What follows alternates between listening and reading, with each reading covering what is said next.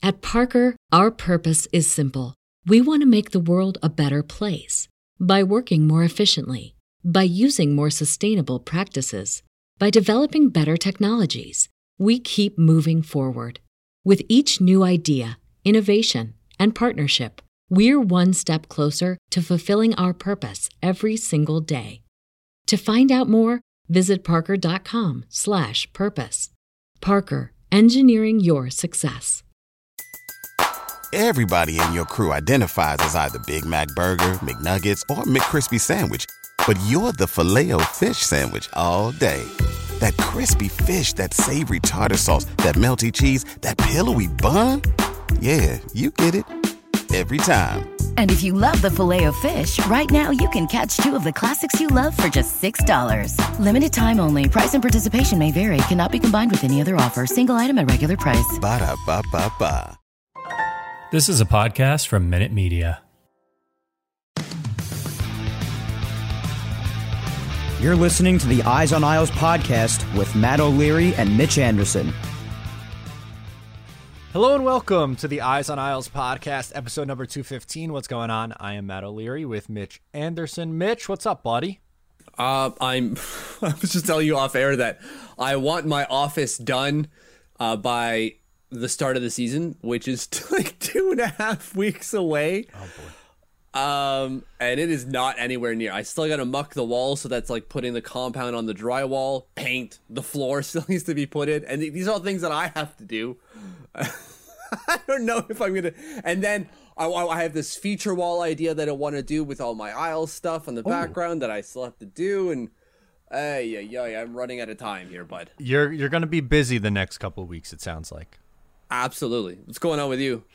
Uh, I am very excited to uh, be going to Houston for a couple of days this weekend. I'm leaving tomorrow night and uh, seeing a show down in Texas on Saturday. Um, my cousin got married in uh, Texas. That she moved down there uh, like 15 years ago and got married maybe 12 years ago, and I, I loved it. I fell in love, and I was like, I want to go. I want to go back, and I finally had the opportunity to. I was telling you, I think one of the last times we recorded, uh, I was going to for my college graduation, uh, and then it was that's when they got hit with the hurricane down there in Houston, and then just work's been crazy, and finally just able to go, have some time, so doing that. Good on you. Get there while you can't. Well, I guess it's not going anywhere. Uh, but yeah, get in there. Texas, it is fun. I've been to Texas as well. Loved it. It's a good time, good people. So uh, the food is oof, outstanding. Give Loved me, it. Give me some Tex-Mex in my stomach all weekend. I can't wait. Good stuff. Uh, but Matt, are you ready for an out of this world experience? I hope so. Look no further than the Performance Package 4.0. Boom, bringing Manscaped into this. From Manscaped, of course, uh, that has just taken off not only in the USA, but Canada, the UK, across Europe, Australia, South Africa, and Singapore. That's a lot of places. It's not everywhere, but that, that's a lot. Even then, Europe is quite a few places. Inside this Performance Package 4.0, you'll find the Lawnmower 4.0, which is, I love it. Absolutely love it. Uh, the Weed Whacker ear and nose hair trimmer, which I'm kind of jealous I don't have. The one I have is, uh, mm, it's very much discount brand, if you will. Okay. Yeah, I, th- this is. Let me tell you, it's a high quality trimmer. I love it. Beautiful. You get the Crop Preserver Ball Deodorant. Honestly, that is a constant. That is, maybe not constant, but at least a weekly application here for me. Love it. I, I would do it more, but I, am running out, so I'm trying to Conserve. the the bottle. Yep, love it. Uh, the Crop Reviver Toner, that's good. Uh, every once a month type of thing. You get the Performance Boxer Briefs. I'm not a boxer guy, but I like wearing these to go to sleep in. And you get the travel bag, which is honestly outstanding. The travel bag is great. I'm so get it. your lawnmower performance package 4.0 using fanside code, sorry, code fansided20 for 20% off and free shipping. Sorry, I didn't mean to cut you off. I was just gonna say when I was packing before, I use I literally used that bag to pack all my toiletries for the trip. Yeah, say that's my permanent toiletries bag now. I love it. So yeah, definitely get in on it. We we endorse wholeheartedly. So let's get into the episode today, Mitch. We're gonna focus heavy on training camp and the two preseason games that we saw so far. Uh, and I think what we should do is go through positives, negatives, and just you know storylines. Break it down, chop it up from what has it been a, about a week now that they've been there. That's right. It's been about a week now. So, and I think by the time you're listening to this, there might be some cuts in order. Uh, and, maybe not, but there will be cuts, I would imagine, by the weekend game. So that's the Saturday game in Bridgeport. P.S. Get your tickets. Um, go see the, the, the boys that play in Bridgeport. But there there will be some cuts, and I don't think it's going to be anyone shocking, really. You know, if Aatu Räty gets cut, you're, you, no one should be like, "Oh, what? I had no idea this was coming." No, this is it's coming, guys. Yeah, no, exactly. But that doesn't mean we can't talk about some of the positives. So uh, we'll start there. Let's start with the good. What's something that jumps out to you from training camp so far? I want to save a little bit of the, the, the prospect stuff for a little bit later. It doesn't mean that yep. we can't talk about it, but I'm, I'm going to divert that, and maybe if you want to, you can go into that. Um, I want to talk about Ilya Sorokin, who only faced like what was it, 11 shots or something like that. It, it wasn't a whole lot of work that he that he faced, but he made it look easy and routine out there against the Rangers, just tracking pucks um, like it, he had a GPS on it. It's just absolutely ridiculous stuff. Seeing things through traffic, the angles were right. He was dialed in and ready. And, and knowing that Semyon Varlamov is still hurt and probably will miss the start of the season, uh, although it's still up in the air, this is fantastic news for the Islanders. Yeah, exactly. Uh, Ilya Sorokin's going to have a little bit of an opportunity here. Obviously, we want Semyon Varlamov back and healthy as soon as possible, but the luxury of having someone as good, and I'm going to use the word backup with air quotes here, having a backup like Ilya Sorokin makes you feel pretty comfortable because, I mean, he was phenomenal last year for the Islanders in the playoffs, stepped up and was really big, and he looked every bit the part of, you know, what he signed that extension or, you know, that contract in, in the offseason. He got a nice chunk of change from Lou Lamoriello, what, $12 million in three years? That's right. so, right. You know, that, that's, there's some expectations with that money. And, I, know it, it, it's one game and it's a preseason game, but it, it's just good to see that you know locked in, ready to go from day one. Uh, the one play that really stood out to me was it, there was a pretty good opportunity for the Rangers. Um, I, I, believe on a shorthanded chance, and he made a really nice reactionary save, and I was like, "Oh, Ilya's back! I love it." Yeah, and like Kreider didn't give it his all, but I think it's because Sorokin had him covered. He just followed and tracked Kreider the whole way. And Kreider's like, well, I don't really care that much. It's the offseason, but like, or preseason, I should say. But Sorokin's like, yet this is, I don't care if it's preseason, buddy. I am stopping you no matter what, and I'm giving you nothing to look at. Uh, that was one hell of a play by him. Again, not anything crazy because Kreider kind of gave up on the play. I feel like but he only gave up on the play because Sorokin just kind of took everything out of it. He took the wind out of his sails. Right, exactly. It wasn't he gave up because Sorokin gave him nothing to work with. Exactly.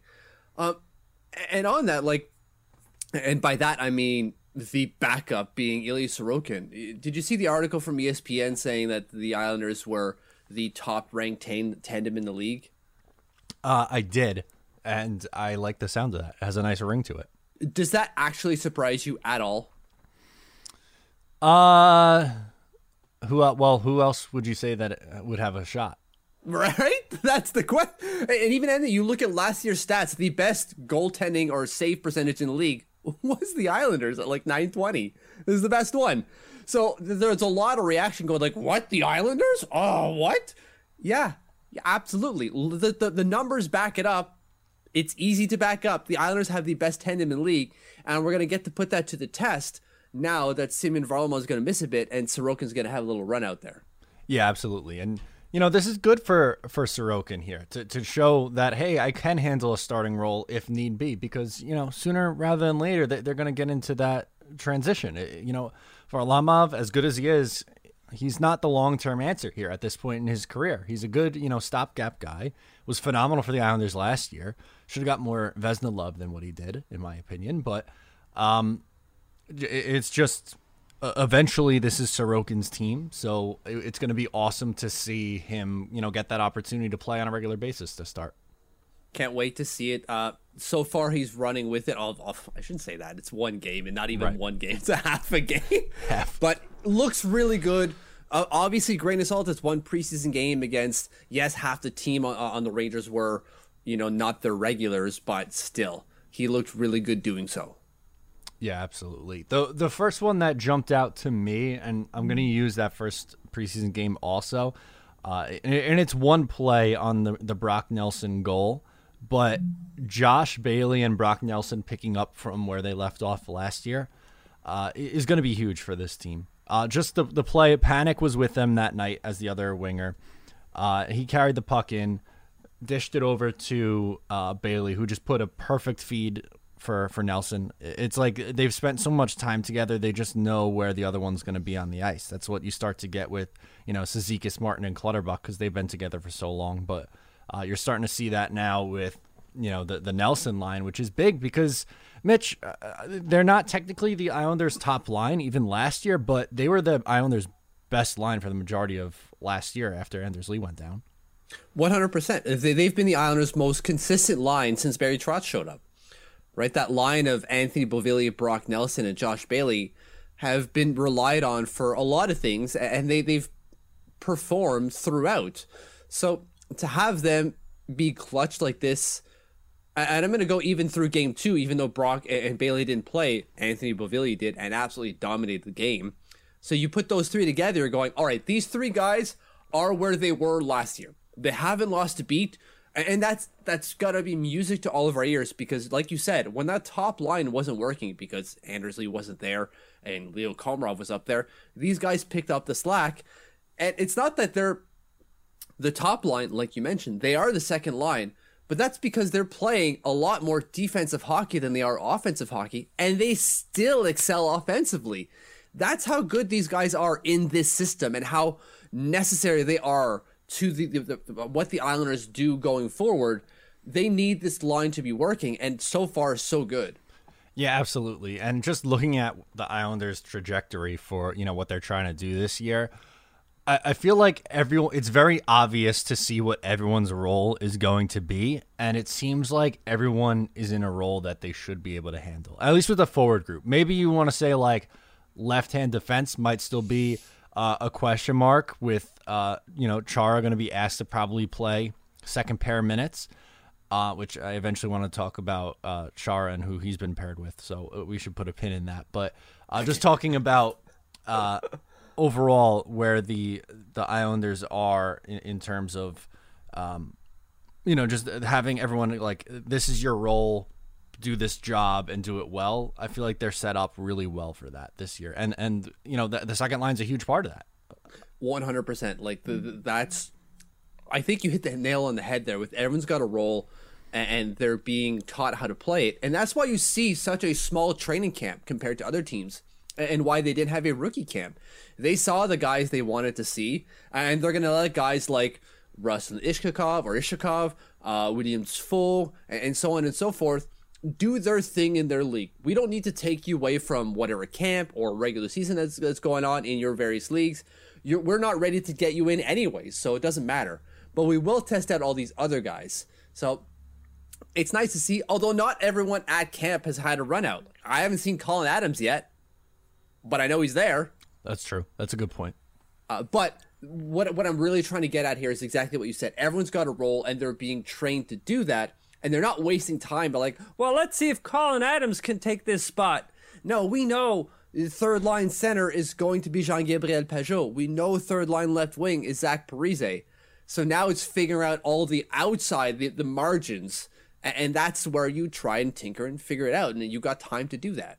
Yeah, exactly, and uh, that's exactly what the preseason's for is those those tinkerings, and it's for the fringe roster players to see okay of the fringe who is going to make the cut as the you know, seventh defenseman, thirteenth forward, all that kind of stuff. So, um, you want to get to the the Char and Dobson one a little bit? I think I'd yeah. like to get into that a little.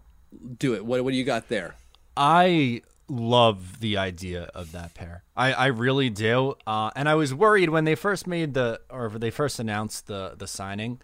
Um, people still had Greene and Dobson together, and uh, I'm not gonna lie, that was a little underwhelming to me. Uh, um, I think Chara's ceiling, even though he's older than Andy Greene, who Andy Greene's 38 and Chara's what 44.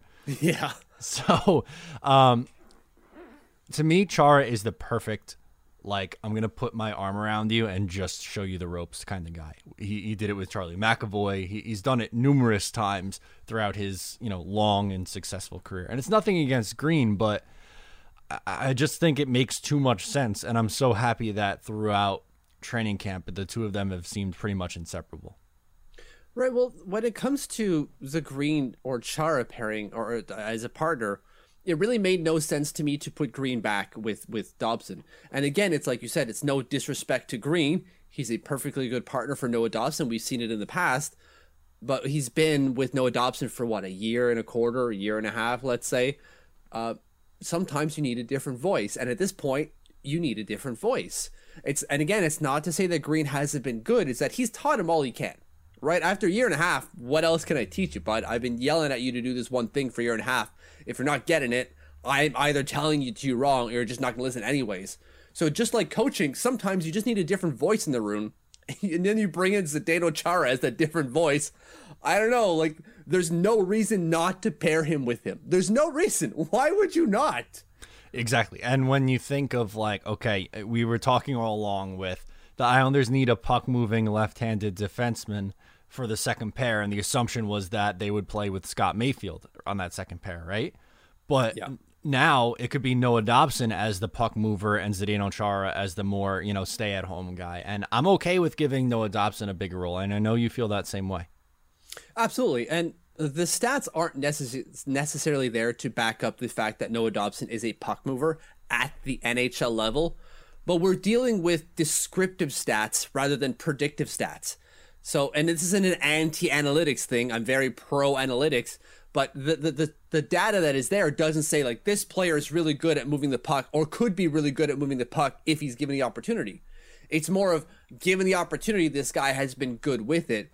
Noah Dobson has not yet been given the opportunity to do so. Like you say, this will be the year. We were looking for a left-handed puck mover, not knowing we got a right-handed puck mover instead. Exactly. So that's just going to change a little bit. You know, last year it was Leddy, and Leddy's a good puck mover. He he is going to be missed, and it's a big ask for uh, Noah Dobson to step into that role. But I, I think he's ready. I mean, at this point, he had the training wheels on the first year a lot. They they they maybe did the thing where you ever see where like just one of the training wheels is on for the kid trying to learn how to ride the Never. bike. Okay, that is a thing. Yeah, apparently people do that. I I didn't. That was not a me thing, but I, I've seen that. So like, I feel like you know that's one foot in, one foot out, which is kind of where they were last year, and now I think they're ready to you know take the second training wheel off and just let go of the back of the seat and let the kid ride. Yeah, he's not going to be Nick Leddy 2.0. There's no one else really out there. His skating is not as good as Nick Leddy's. But you don't need this guy to be the smoothest skater possible out there or the speediest skater either. You just need a guy who knows how to lug the puck going forward. He needs to know how to skate, he knows how to do that. He's yep. not, you know, got cinder blocks for feet. So that's a bonus. Uh, he can skate. He can see the ice. He can find openings. That's what you need. And that's what he's got. Given the opportunity, I think Noah Dobson could be a really good puck mover. And then you got Zdeno Chara telling him, like, this is how you do it. This is when you, not how you do it, sorry, when you should go and when you shouldn't. And that that's exactly what was missing for Noah Dobson's tool shed or tool shed, toolbox. There we go. And that's the thing too. Um, I, I feel more confident in Zdeno Chara picking up the pieces than I do Andy Greene. Like if Noah Dobson pinches in in a bad spot, I am more confident in Zdeno Chara clean like like I said, cleaning up the mess a little bit. Where I think last year when there were those young you know young rookie mistakes, I don't think Greene was phenomenal at cleaning up the mess. True. I, I will add this, and it's not me disagreeing, it's me just trying to add an extra little layer to that. The only problem I have with Zdeno Chara being the cleanup crew necessarily is that he's lost a few steps and even just lost a step from last year. So if Noah goes too far out, Chara's going to have to be able to recover, and I don't know if he's got the legs to do it necessarily. So Noah Dobson can't be that risky just yet, I don't think. Okay, that's fair. I, I my counter to that would be the the reach comparatively for for for, for, uh, for, like what we're just taking with with Greene and and Chara. But yes, in a perfect world, you have someone who moves a little bit better than either Chara or Greene. But if I'm picking between those two, I'd rather be Chara. Was the point? Char's reach is another two strides for Greene or, or someone like you or I. Right. Well, it's like 50 strides for us. Come on. Fair enough. Yeah, that's right. I'm nowhere near as good as skating a skater as Andy Greene is. That's for sure. No, no shit. No, me, me either. No shot.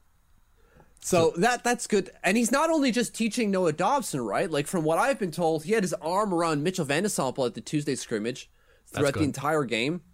So that's huge. And I'm sure he's doing that to other players. Probably speaking to Samuel Bolduc, got a word or two for Robin Salo. Uh, other players, Parker Wotherspoon, I'm sure. Like, it just a full on defensive clinic going on with Zdeno Chara stepping into the locker room. And that's that's one of the benefits of adding veterans is that they have something to teach to not only the guys currently there, but the guys coming up as well. Yeah, no, w- without a doubt, and uh, you know that that and somebody else who I don't want to just steer be the only one steering this, but um, with Zach Parise, I think he's someone who could do that for uh, Oliver Wahlstrom, and the fact that Parise had himself a really good uh, scrimmage the other day, I think is a uh, another promising sign. apparently he was dominant. And, and I'm saying that for someone who was there, he was absolutely dominant. He dominated that scrimmage against guys like Barzal, guys like Lee, although Lee's, you know, still not rehabbing, but, you know, taking it a little bit slower than usual. He was absolutely, he and Jean Gabriel Pageau ran the show. It was ridiculous. Um, the the sky's the sky's the limits for Zach Parise this year, and you're right. Having someone like Oliver Wahlstrom on his wing is going to be monumental to Oliver Wahlstrom's development.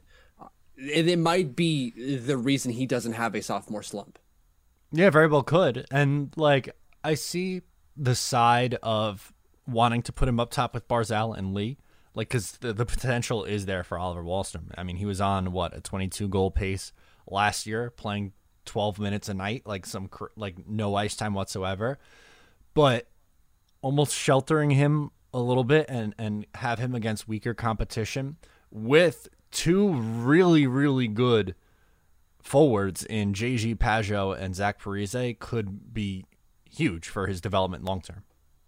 100%, right? Like, yes, again, like you say, and you're so right in saying this, that he's not going to play. People wanted him to play on the top line, and he's not going to necessarily get that opportunity right out of the gate. He might get a few laps with Barzal and Lee, but it's not going to be his his set position. Excuse me, when the lineup cards are written, you know, he might he being Barry might pencil him in here and there, but it's not going to be a default setting, and, and that's perfectly fine. He needs another year. Sophomore slumps are a thing. Why do we want to throw this guy to the wolves because he put up on pace 23 goals? I get it. We want a sniper. But like Barry Trotz says, this is a confidence game.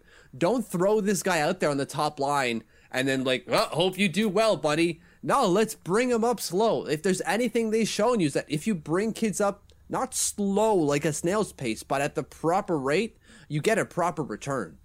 No, exactly. And you don't want to put him in over his head. And I'm not saying that he can't handle playing up top, but when it's between, you know, Palmieri, who's had the opportunity and, you know, done pretty well in his career, or you can say, all right, we have this kid with a sky high potential, but we can put him with Zach and JG and continue to develop his game. Like, it almost makes too much sense, right?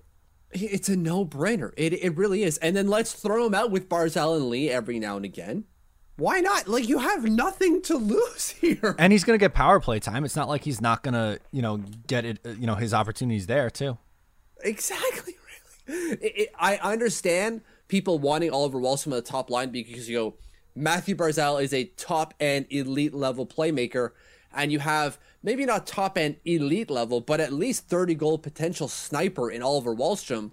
It just makes a total sense to put them together. And yes, you're right, but like let's wait a year. Let's wait a year. There's no there's no reason to rush it right now.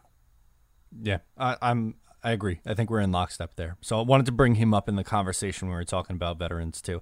Is there anything else that sticks out to you maybe on the positive side before we get to negatives? the last positive I want to bring up, and of course we haven't brought up any prospects. We're going to do that in the down on the farm section. Let's reserve that for there. Sure. Uh, the fourth line, buddy. Oh yeah. Um, like they they're missing Matt Martin, and they still didn't miss a beat. Maybe it's because they literally have Matt Martin 2.0 out there in Ross Johnston. Yeah, I mean that that helps. It's it's almost a one for one swap. Uh, I, I think that it's it, that's slightly disrespectful to Matt Martin. I think Ross is kind of the poor man's version of him, which is fine.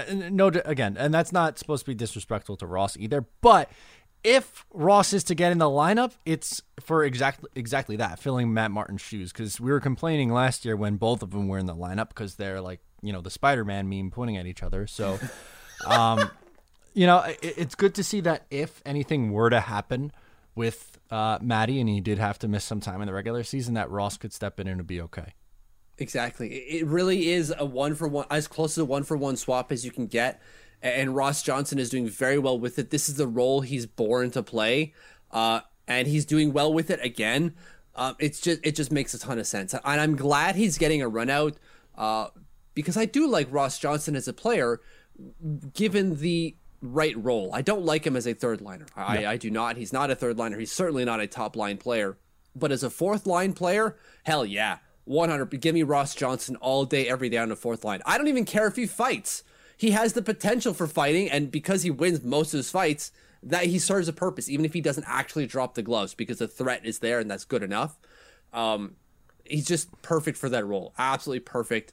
And if Matty misses some time, it's great that we could just kind of like, all right, well, we'll put Matt Martin 2.0. Oops, we don't miss a beat. Lulls to the rest of the NHL. I'm just smiling because like freaking Lou. Like that's all you can say. That it's just Lou, man. He he knows. He's got his stuff.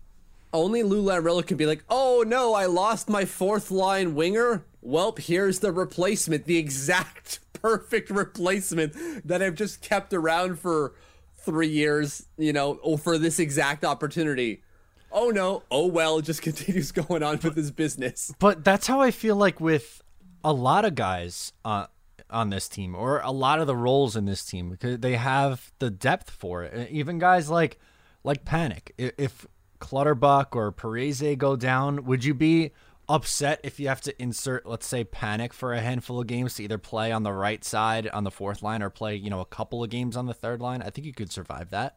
Yeah, so far he looks fine, right? He looks okay in the system. They, they, he, he's disruptive. He's basically a faster Leo Komarov. Yeah, we'll take that for a lot cheaper as well. Yeah, no, exactly. So I, I think that stuff matters clearly. So uh, Lou has done it, you know, done it again, building some depth. It's good. Absolutely. So, should we do the negatives now? Yeah, let's get to the negatives because it's not all sunshine and roses, but we, we are, I would say, for the most part, very op- optimistic from what we've seen so far. But there are a few things to, you know, talk about uh, that haven't been going so hot. What's one that jumps out to you? Kiefer Bellows. Kiefer yeah. Bellows, man. Like he says he's he's better defensively, but he's still working on it. Um, and I think that's going to be the case throughout his entire career because that's just the kind of player he is. So, and Oliver Wahlstrom, same deal. Uh, but he hasn't shown the ability to adapt to the system like Oliver Wahlstrom has, and he's suffering for it severely. Yeah, I, I almost feel bad in a way because I I like Bellows, like I like his game, but I just I agree. I don't know where the fit is right right now for him. I, I don't unless they have one of those injuries where uh, they lose a piece on the top six and um, you know he, he's able to go in and, and serve a purpose like he did early on when Anders Lee went down. But I, I don't know. I, I would have a hard. I almost have a hard time seeing him making this team. Is that crazy? No, I don't. I don't think it's crazy at all. I don't think he makes a team. And of course, we're only two games into the preseason, so maybe that changes when he gets, or if he gets more more time. Like, how many more games do they have in the preseason? For some reason, I don't know that off the top of my head. Uh, I'll just bring up the calendar now. I think it's like another four games. I want to. I was gonna say I want to say four. I think it's six total, but I could be wrong. That's what I've got in my head, so I'm just going to double check on the schedule now. One, two, yeah, they've got four more games: two against Jersey, one against Philly, one against the Rangers. The Rangers, okay. Um, and, and that's it for the preseason, and then we're into the regular season. Oh my god, I have to the 14th to get my office ready. it's literally two weeks plus a day. Oh my god. Anyways, uh, no, no, don't worry about the panic right now. Uh, yeah, I, I'm not really sure what the plan is for Kiefer Bellows. Barry Trotz said last year that there was a place for him for a long term role for him. He's going to play a big role for this team going forward. Uh, but but I don't see it because he's not playing it. No, unless they're just maybe I don't know, uh, uh, ride it out with Zach Parise on the third line for this year, and then give it to Bellows next year. But I don't it, like for for this year. I don't see how where where's he cracking this lineup. That's just it. You signed uh, Zach Parise, and it's GG. Uh, Kiefer Bellows It's just not getting it in. Um, is he even in a contract year? I believe no. He's just he's in a contract year technically because he hasn't technically signed. Yeah, we don't know what the. Well, I'm sure he's signed, but we don't know if it's a one or a two year, like what it is. Yeah, exactly. We, we know he signed. It's probably just signed the qualifying offer type thing. But um, yeah, it, it's a very strange situation here. But I so I guess technically a contract year, he, he really, pardon me, needs to step up and, and show something. I, I didn't like his game in that first preseason game. He was n- uh, not really committed, uh, just kind of fighting it the entire way. Just really, really not not what you want to see from a prospect who should be on the roster at and at worst fighting for a spot, and he's nowhere near that. Exactly. It's been you know five years since he's been drafted, and if we were going to give you know Michael Dal Colle the you know the business for where he was in his development five years after he was drafted, then you got to do the same for Bellows. And I know Bellows wasn't a top five pick, but you know as a first rounder, you got to I mean at least be semi close to you know making this team and having an impact. Yeah, wasn't he 16th overall? So that's top half. Sorry, 19th. So I guess maybe not top half. Uh, Close but enough. still, uh, yeah. I mean, uh, there were there was expectations there, and after, especially after his huge junior year. When was that? Three years ago now.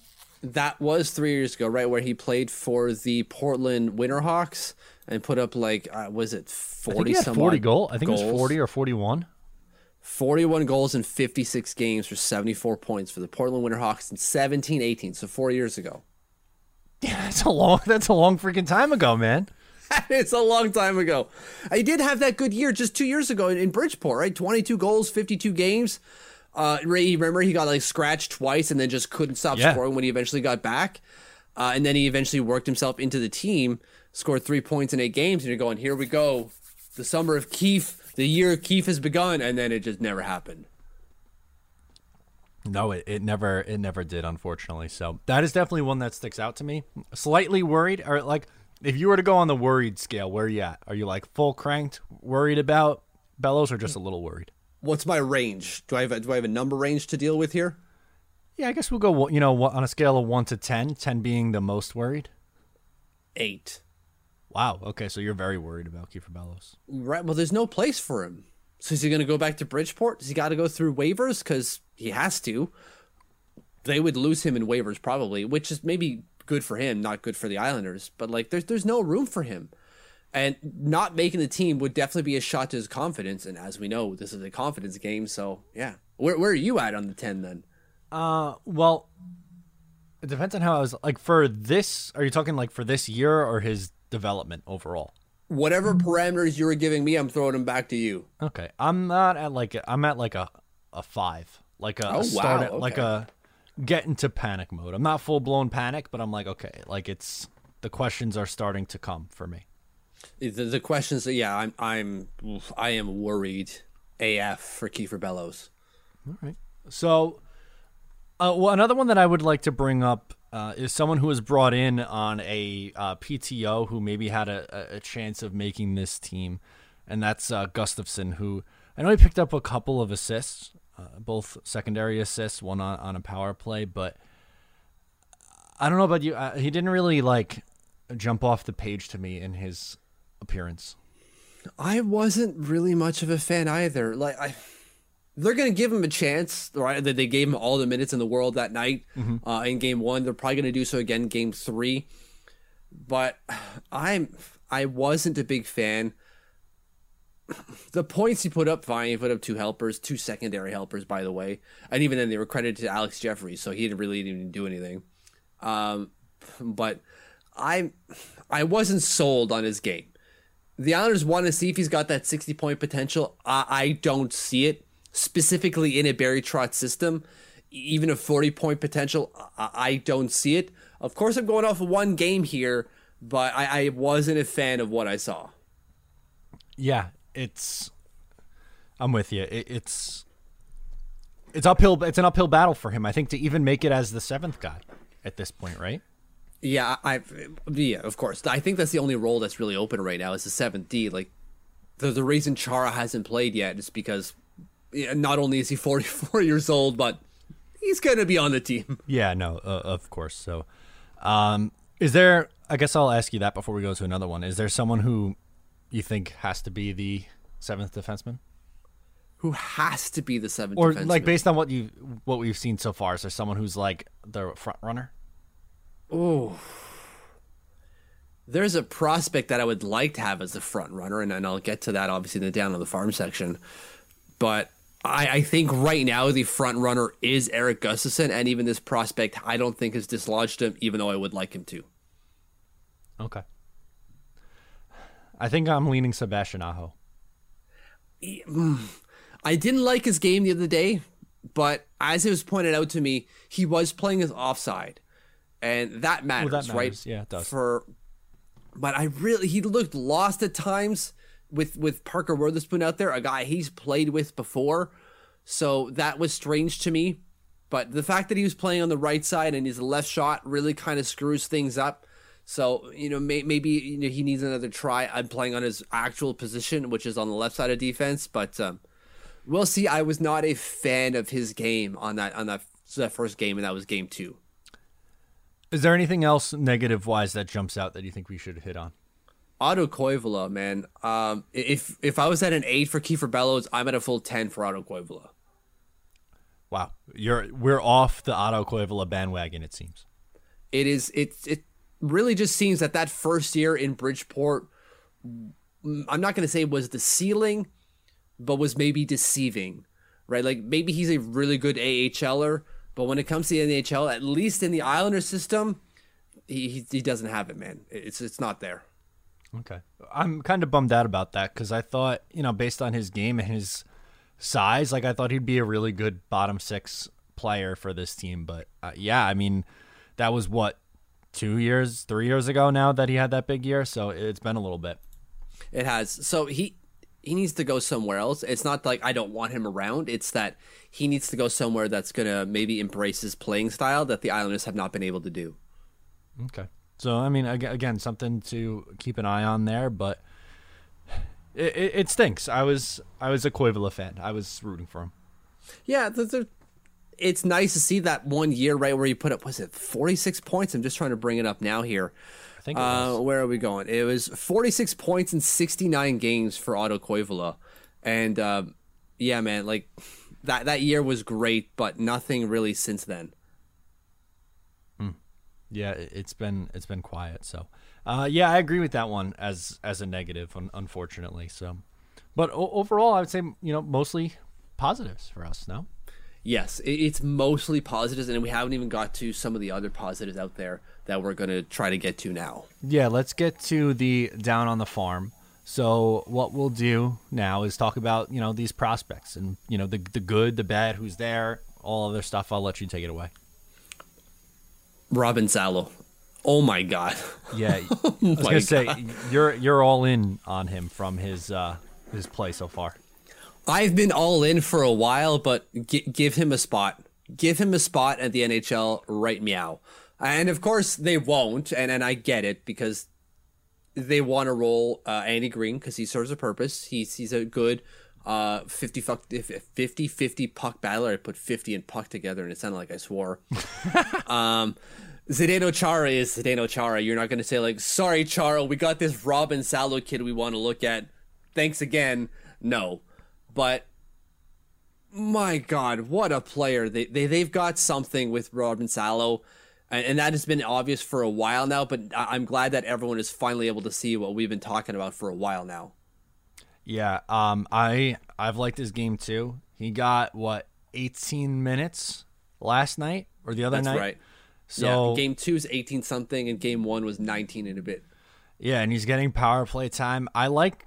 I think he skates with the puck well. He's not, you know, Nick Leddy level, but that you know that's. Are He's you, so close. you think He's so so? close. Okay? So, but I, the point that I was gonna make is that uh, he's he's the, like he's close. I think in in terms of you know where he is in his development. At the very latest, he's an NHL player next year. He could be a Devon Toews situation where he just does really well at the AHL. An injury unfortunately happens, they call him up, and he just never goes away. Yeah. Um. Yeah, but like poor Thomas Hickey, he he has not you know returned. Maybe who, who knows? You know, pick one of the lefties. That's you know not Adam Pelech, obviously, but either Chara or Greene, and have him come up. Like I'm not obviously not rooting for that, but if it happens, I'd feel okay with putting him in there. Let's just say if it happens, they've got a guy that they can probably call that they should, they might not call up that can fill a role and do something at the NHL level. Robin Salo is at the cusp of being ready. He's right there. He needs a little bit of seasoning because there's some decision making where you're going, I wouldn't have done that, but you, you still managed to get out of it. Uh, meanwhile, Barry Trotz lost one of the last few hairs on his head. But uh, no, he, he's so close, man. He's so close. Absolutely. He's jumped out to me too. So uh, who else? Aatu Räty. Yeah. Aatu Räty. Oh uh, my god. I, there are 27 teams out there ripping, they're like firing scouts going, How did we not draft this kid? Yeah, I was gonna say anytime I open the, the bird app, all, all I see on Twitter is Aatu Räty. Yeah, not ratty, like they keep saying. I don't understand. Like broadcasts apparently have done their research and done their their they're looking into things. It's Ratu. There's no questions about it. He confirms it. Just just put the name in Google and finish to English translation, and they both come out Ratu, Räty. it's Ratu, guys. Anyways, absolutely electric player, electric. Um, responsible with the puck at times. He could be a little bit too flashy, but we're talking about an 18 year old kid here. 18 year old already plays North American a game and strong as an ox. Right. Uh, he did get in trouble. I don't remember which game it was, but he tried to go between his legs. Was that the second one against Philly? Yeah, it was game two. Yeah, and, and that that bit him in the butt a little bit. But like you said, he's he's 18. Make these mistakes now. I, he has no shot at making this roster. But you know, make these mistakes now. Learn from Barry Trotz. Want to run down the list of just centers they have: Cizikas, Barzal, Nelson, Pageau, veterans. You know, Parise around. Like I don't know. I, I love that he's here, and I don't know. I think the response has been good so far. Yeah, he did do that one between the legs play, trying to create some space, and it backfired horribly because they went back the other way and scored. But like, I don't know. I think it was two, maybe three shifts later. He's going up the other end and makes Keith Yandle bite hard on a play, and Yandle goes the other way while Ratu's going the opposite direction with the puck. He basically did L2 left on on the PS4, and and and it worked on Keith Yandle, who yes, maybe not the greatest defender, but he's still a NHL defender, and he just made him look like he didn't exist, and then held off a 200 pound man again like he didn't exist, and eventually that led to a goal for the Islanders. Like he's he didn't just learn when not to do things and, and and by being that he didn't learn like I should never do this. It's I need to learn when to use my puck skills. And my God, like lesson learned two two shifts later. That's incredible stuff. Wild.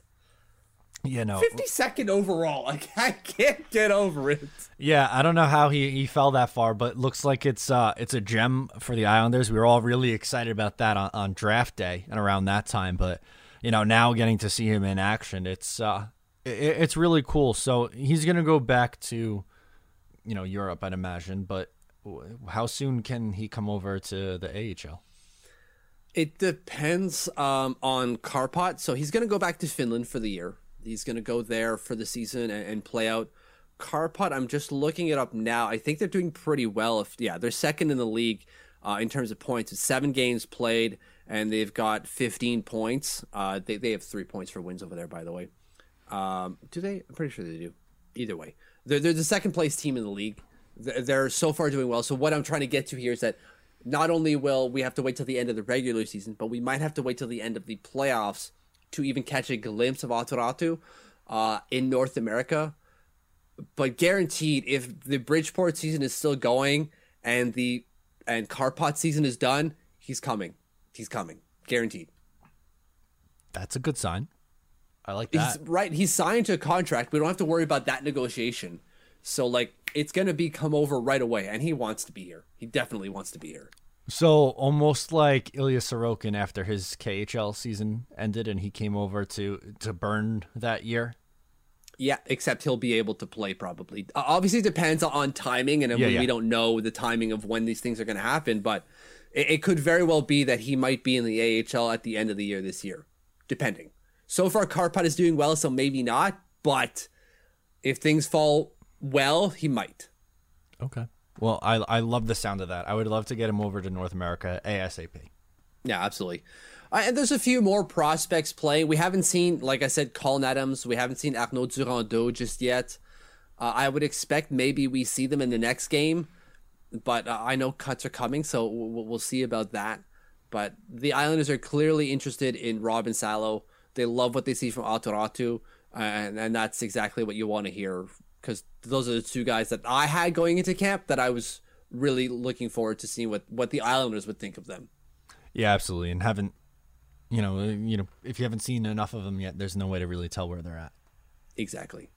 Um, there's two more things on down to the farm. Obviously, the big news for the Islanders and prospects is Bode Wilde is bye bye uh, ish. He's gone to the uh, Hockey Allsvenskan League, so that's the second tier of Finnish hockey. Or uh, sorry, Finnish Swedish hockey to play with Västervik, uh, who's a okay side. You know, top five side last year, made it to the semifinals of the Allsvenskan playoffs he's going to play, I would assume, regular minutes. I'm still waiting to hear from the team in terms of where they plan on playing him, but uh, he's only their third righty. They only had two before that, so I would imagine he plays regularly. Yeah, I would think so. Um, I don't like hearing that it's a, a second, you know, their second league over there or their second tier, whatever you called it. Yeah, they're the second tier. It, it is what it is. He wasn't gonna think of it as NHL AHL and I don't like that comparison just because there's the ability to move up from from the Allsvenskans to the SHL but think of it that way he's an AHL player so it's kind of lateral if you want to look at it that way even though it's not actually lateral AHL is much better than the uh, hockey Allsvenskans it's not even close uh, but he's at least going to a decent league and I would expect that he does well there. He's going to have a ton of ice to play with, and yep. someone who can skate like he can, look out, should be. Yeah, so I hope I hope he gets you know regular time because, um, well, I, I he it was supposed to be a big year for him. He he the last two years there's been uh, injuries, and with COVID he hasn't had a ton of playing time. So uh, I, I just hope he gets his ice time. That's all. That's right. And the last update here is on Ruslan Ishakov or Ishakov. I keep adding the K and I'm not supposed to. Uh, he's still not skating yet. So, as you know, he's injured. He picked up a foot injury. Fredler Manheim is going to be out four weeks. Uh, he might start skating soon, but he's still rehabbing the injury, working out and all everything. He's doing well, uh, but just still rehabbing that injury. So, he's not going to be on the ice quite just yet. Gotcha. Okay. Well, good to know. We'll keep tabs on that as it goes along. So that was it for Down on the Farm. Shall we get to the quiz? Let's do it. So, as you know, there's a quiz every week, and you have a mystery New York Islander to guess. Matt, I really don't think you're going to guess this guy. Um, I didn't have a player to pick, so I went randomly on the Wikipedia page and I just picked someone. Oh and I had never heard of this guy's name before, ever. And I was surprised to find out the number of games that he had played for the Islanders. So, if you don't get him, don't feel bad at okay. all. All right. So, are you ready, Matt? You've got five clues. They get progressively easier as we go. Sure, let's do it. Clue one I have a bachelor's degree in economics. Next. Two, I scored my first career NHL goal against the Rangers. Next. Three, of my 71 career NHL points from the back end, 50 come with the Islanders. So some of the 50 points he's played somewhere else. So I don't have anyone coming to mind yet. All right, let's keep it rolling. Four. Alex Ovechkin. Uh, sorry, an Alex Ovechkin slap shot broke my jaw. I was an Islander player when this happened. I feel like I should know this. I know, right? the same way. I feel the same way. I don't know. My name is Jack, and I'm probably on a hill in somewhere. Jack Hillen? Yes. Does that okay. name ring a bell to you not at, all? Not at all, no. Me neither. I'm sorry, Jack Hillen, but I don't remember your 175 games with the Islanders through 2007 to 2011. Wow. I don't remember them at all whatsoever. Yeah, I'm looking at it now. Like, he, played a decent chunk, man. 40 games in 08 09, 69 and 9 10, then 64 and 10 11. Like, I know those were some pretty bad Islanders teams, but yeah, that, that name does not ring a bell at all. Right. And still playing like 20 minutes, 42 seconds in 9 10, 1849 in 11, uh, 10 11. Like, those are substantial minutes. And it's just, nope, no registry of that whatsoever. Um, Wow. on, on the slap shot thing, it wasn't the, the only time that Alex Ovechkin injured him. As a member of the Washington Capitals, Alex Ovechkin, they, they, they collided center ice and he dropped cold running into the brick house known as Alex Ovechkin. Yeah, I mean, he no no harm in that with running into a guy like Ovechkin. That he's built like a brick house. It's unbelievable. Absolutely. So, yeah. That Jack Hillen.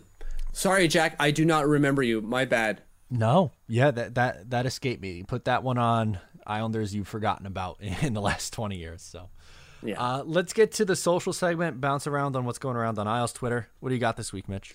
First one comes from Lexi Panagatos. Uh, just got flipped off by a Rangers fan because I'm wearing an Isles shirt. I missed hockey season. We are all the way back. I love it. That's great. Uh, What do you my, got? My first one is from Nicole Raviv. She says, A message to my Isles family. Keep your voices loud and proud. Thank you, Islanders. We will meet again. And then she shares like a little message. I'm not going to read her whole quote under that, but uh, she will not be returning to the Islanders, which that that that bums me out. She I thought she was a great anthem singer. I know she's you know moving on and looking to do uh, different things, but man, those were some big moments, especially in the last playoff run with some of those anthems. So And I know some of the anthems is like, well, she let the, the fans sing, but like as a singer, you got to know the moment where you're like, okay, I am playing second fiddle to the crowd instead of just like trying to power through them type thing. As a performer, you need to, know when you need to interact with the audience, and she clearly knew when to and when you know she needed to do her thing. Uh, so yeah, it's I'm gonna it's just gonna suck not having her around, but I'm sure they'll find someone who can fill that void. absolutely, just wanted to give her some love because she's did, did a really good job. Absolutely. My second one here comes from Ashley at Hey Ash eighty nine. Um, I realized I didn't I didn't put uh, Alexi's uh, Twitter handle. It's Ella Panagatos um, there. But anyways, uh, Ashley says I'd regret it if I didn't get this made, and it's a picture of it's a T-shirt with Butch Goring on it. But Butchie's got his. he looks.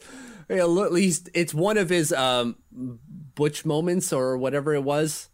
Uh, And he, so he's got the the Jofa bucket on, and then he's got a GoPro on top of that, and it's just ridiculous. It looks so ridiculous, and anyone who isn't an Islander fan would see Ashley wear this and go like, "Who? Why would you get that shirt?" But anyone else who's an Islanders fan would be like, "Yes, Butchie is the bomb." Yeah, that's that's hilarious. Um, I would wear that shirt in a second. right? It's just a picture of that. It's absolutely hilarious. Love it.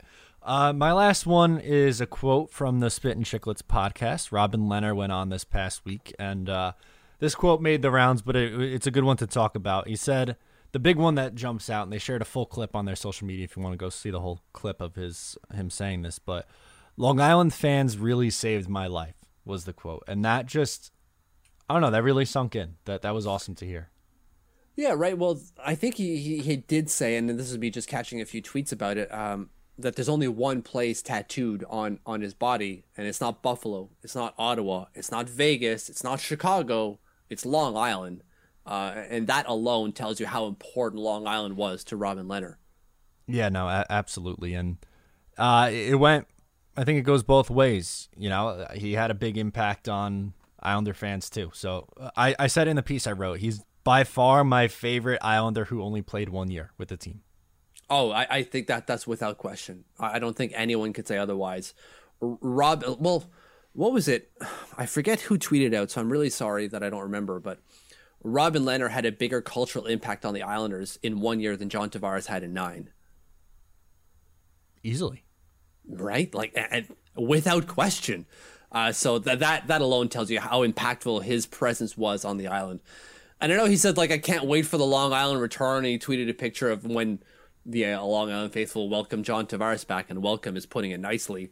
Uh, it's it's going to be a welcoming when Robin Lehner comes back. Yeah, absolutely. It's going to be a welcoming for sure. Yeah, I can't I can't wait for that. It's going to be awesome, and uh, hope they do a little you know video tribute so we can give him a little extra time for, of appreciation because it's uh it's deserved for sure. It, it's absolutely well deserved for sure.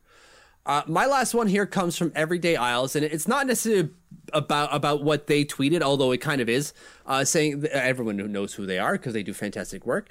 How many cups did the Isles win in a row? And it's a picture of RMR holding his four fingers up, wearing a Matt Barzal jersey. And I, I bring this up because I had not heard or knew who RMR was. And when I saw the picture, I was going, cool, they're wearing an Islanders jersey.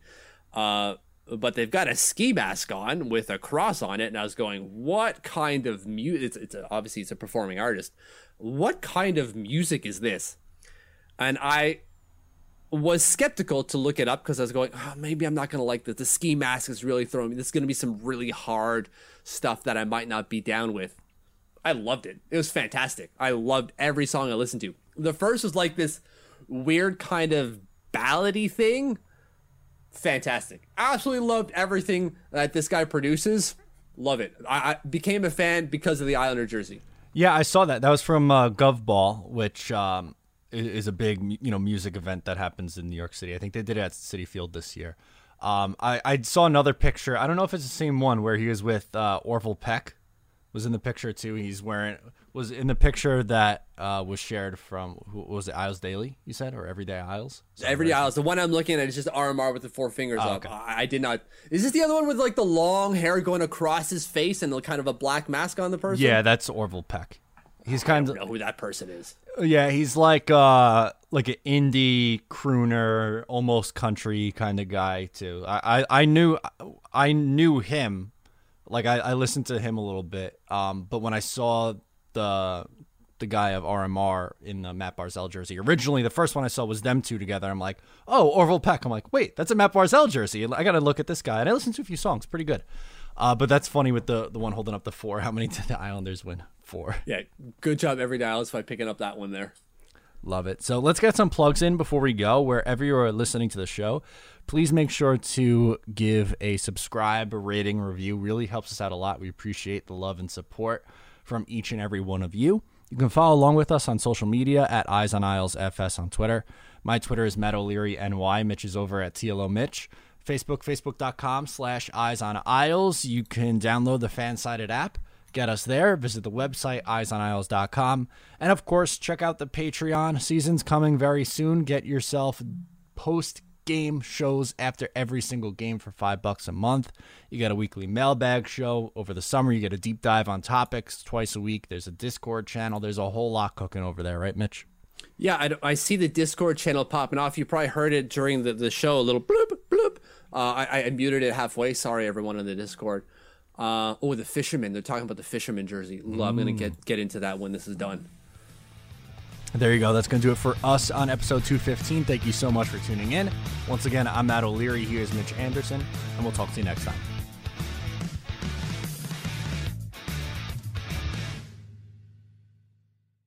At Parker, our purpose is simple.